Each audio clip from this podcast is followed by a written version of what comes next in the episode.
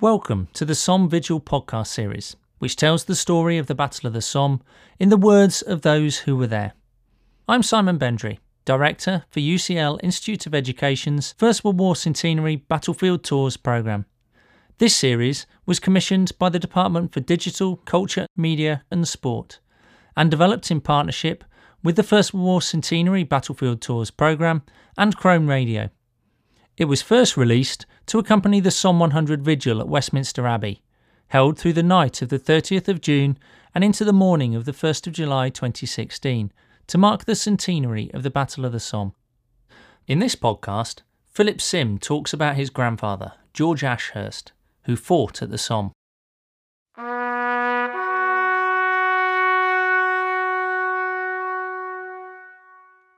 My name's Philip Sim from Wigan and my grandfather was George Ashurst who fought at the Somme in the First World War.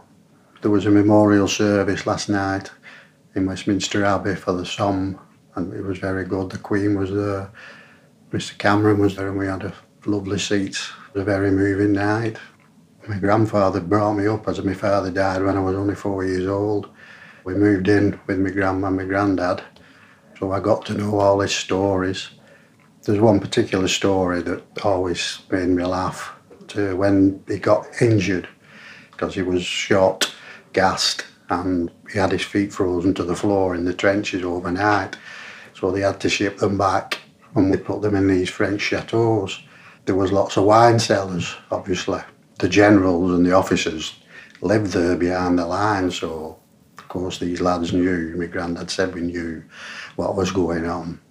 He didn't like the officers because they're three miles behind the lines and let everybody go forward. This particular time, four or five of them, they found a cellar and uh, they must have had at least one bottle of wine, I put it mildly, I think, each.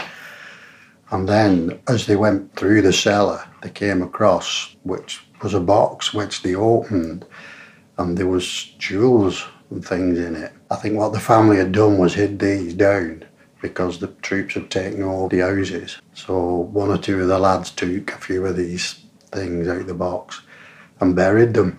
My granddad had some sort of a cross and he said it was studded with opals and diamonds. He buried it under an apple tree where he said he would always remember where it was. And he said he never to this day could he remember when they went back which tree had he put that on because he'd been drinking that much. One of the other stories that he told was the Christmas Day truce that's well known that my granddad was there in the trenches that day when they decided against officers' wishes that they would down everything, that was it. And they all just got out of the trenches. The Germans got out of their trenches. They walked over. They were swapping drinks. They were swapping cigarettes. They were swapping family photographs and all that. Then somebody came up with an old football thing made out of leather so he said that was the game. It was a Christmas Day game. And he said, actually, we beat the Germans that day at football.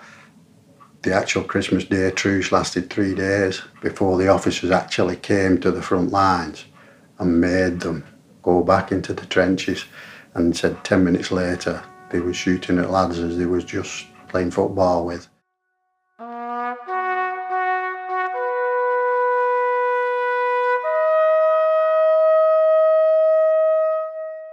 You have been listening to The Story of the Somme, a Chrome Radio production for the Department for Digital, Culture, Media and Sport, in partnership with UCL Institute of Education's First World War Centenary Battlefield Tours programme.